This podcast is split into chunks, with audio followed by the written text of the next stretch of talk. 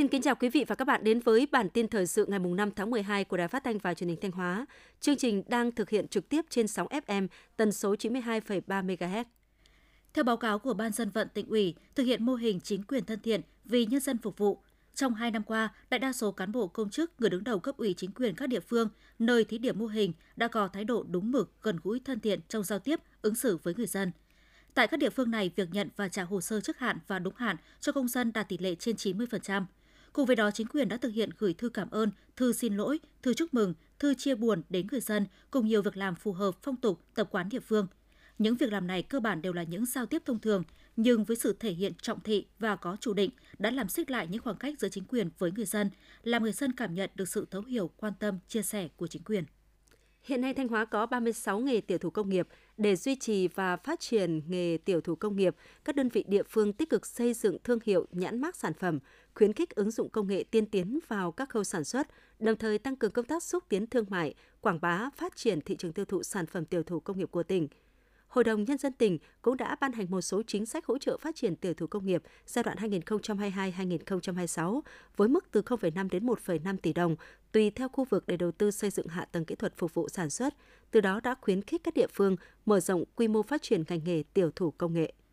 Đến nay, tỉnh Thanh Hóa có khoảng 22.000 hecta cây ăn quả các loại, trong đó diện tích cây cho thu hoạch trong dịp Tết là gần 3.000 hecta, gồm cam, bưởi, quýt, ổi, Tại các địa phương này đã hình thành được các vùng sản xuất cây ăn quả tập trung, áp dụng các tiến bộ kỹ thuật trong sản xuất, sản xuất theo tiêu chuẩn Việt Gáp hữu cơ. Toàn tỉnh đã có 30 sản phẩm cây ăn quả được công nhận sản phẩm ô cốp cấp tỉnh. Một số vùng trồng cam, bưởi, ổi đã đăng ký nhãn hiệu, xây dựng chỉ dẫn địa lý nên có thị trường tiêu thụ Tết. Dự kiến sản lượng trái cây thu hoạch trong dịp Tết năm nay đạt khoảng 40.000 tấn, đáp ứng khoảng 50% nhu cầu tiêu thụ trong tỉnh. Thanh Hóa đã phát triển được khoảng 2,25 triệu con nuôi đặc sản với các đối tượng con nuôi phổ biến như lợn mán, lợn rừng, vịt cổ lũng, ba ba, gà đông tảo, thỏ dê nhím với hơn 1.000 hộ được cấp phép nuôi. Nhiều mô hình mang lại hiệu quả kinh tế cao cho người chăn nuôi như mô hình nuôi ba ba, rùa câm tại xã Thiệu Hợp huyện Thiệu Hóa, mô hình nuôi trà điểu tại huyện Vĩnh Lộc, mô hình nuôi dê ở huyện Hà Trung, nuôi thỏ tại huyện Quảng Sương, Triệu Sơn, Thọ Xuân. Ngành nông nghiệp cũng tổ chức các lớp tập huấn, nâng cao kỹ thuật chăm nuôi nhằm giúp người nông dân có nhiều điều kiện phát triển con nuôi đặc sản quy mô lớn theo định hướng thị trường.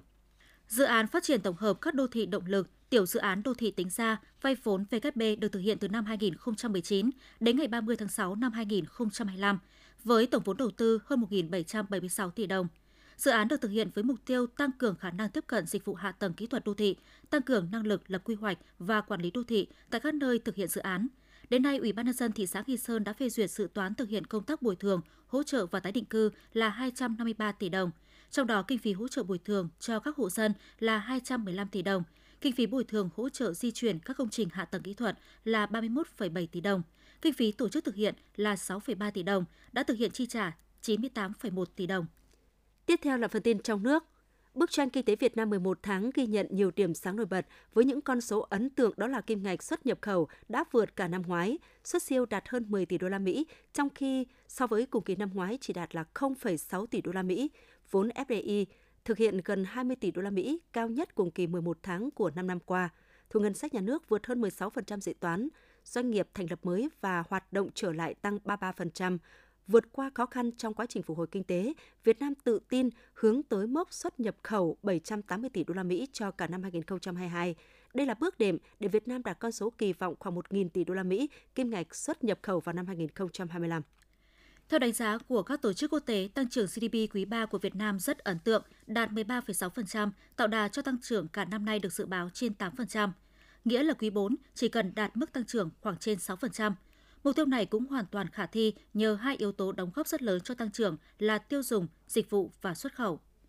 Nhờ vào việc nâng cao chất lượng và số lượng dịch vụ logistics, việc xuất khẩu hàng hóa và dịch vụ chiếm tỷ lệ ngày càng cao so với quy mô GDP,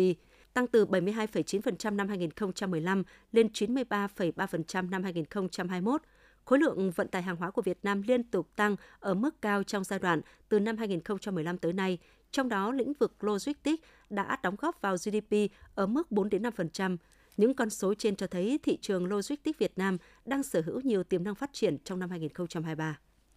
Hoạt động thương mại và dịch vụ tiêu dùng đang sôi động hơn về những tháng cuối năm. Tính chung 11 tháng năm nay, tổng mức bán lẻ hàng hóa và doanh thu dịch vụ tiêu dùng tăng 20,5% so với cùng kỳ năm trước. Đây là mức tăng trưởng rất mạnh so với năm ngoái và cao hơn cùng kỳ năm 2019, thời điểm trước đại dịch COVID-19. Điều này cho thấy nhu cầu hàng hóa tăng, hoạt động sản xuất, sinh hoạt của người dân gần như phục hồi hoàn toàn.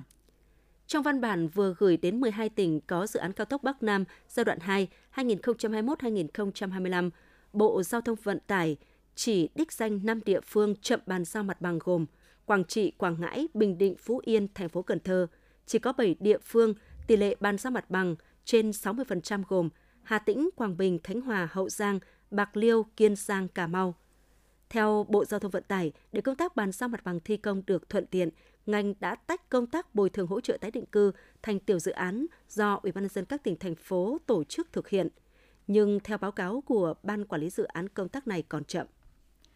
Thống kê của Tổng Liên đoàn Lao động Việt Nam, 11 tháng qua có hơn 472.000 lao động bị mất việc, giảm giờ làm. Nhiều nhất là công nhân các ngành dệt may, da dày, chế biến gỗ, điện tử. Trong đó có hơn 30.000 lao động nữ từ 35 tuổi trở lên và gần 9.500 lao động nữ trong thời kỳ thai sản hoặc nuôi con nhỏ dưới 12 tháng tuổi. Đời sống của công nhân vốn đã nhiều khó khăn sẽ càng khó khăn hơn khi mất việc, giãn việc.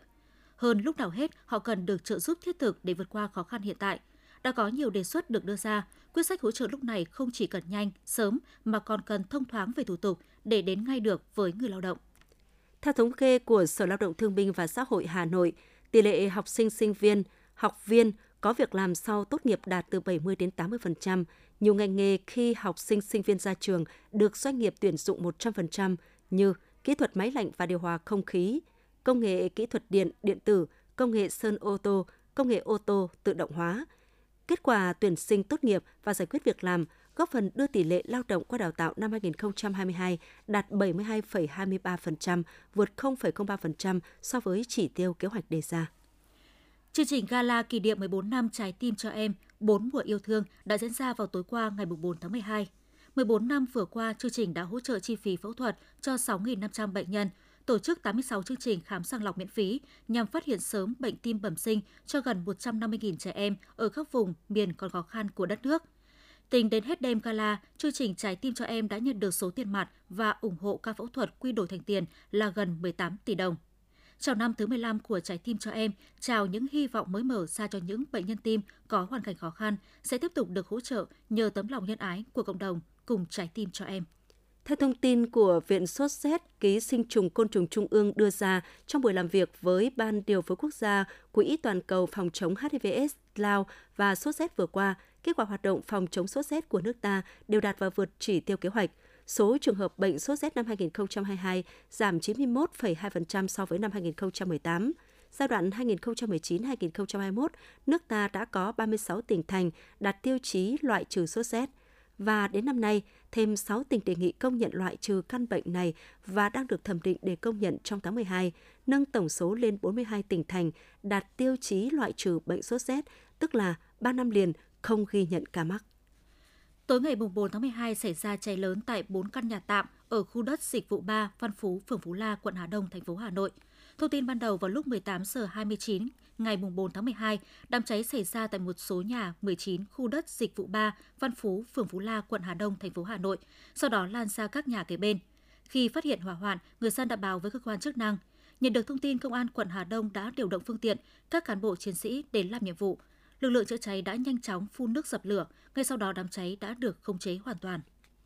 Chiều ngày 4 tháng 12, Ủy ban nhân dân xã Phú Hội, huyện Đức Trọng, tỉnh Lâm Đồng xác nhận